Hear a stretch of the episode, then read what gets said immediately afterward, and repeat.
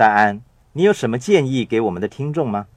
呃，我想大多数企业失败是由于他们资金不足，所以要诀是跟银行建立良好的信贷关系，在需要用钱之前先借钱。嗯，这是一个非常重要的建议。大多数的人在他们需要用钱的时候才借钱。事实上，只有当你不需要钱的时候，银行家才会借钱给你。记住，千万不要在需要钱的时候借钱，这是一个终身受用的要诀。人们说我不需要用钱，所以不用借钱。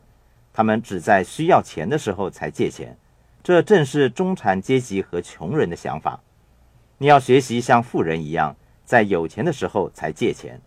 事实上，在你没有钱的时候借钱是非常困难的。大多数人借来的都是坏债务，他们为了购买奢侈品一类的负债而借钱。坏债务就是你借来了取走你口袋里的钱的债务。坏债务意味着你需要更加努力工作。想变得富有，就要为好债务而借钱。什么是好债务呢？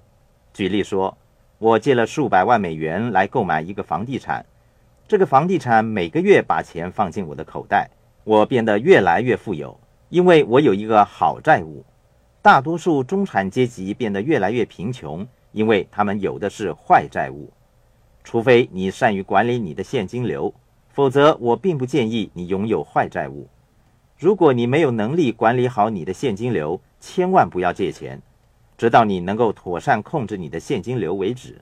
如果你在负债累累的情况下借钱，情形就跟在火上加油没什么两样了。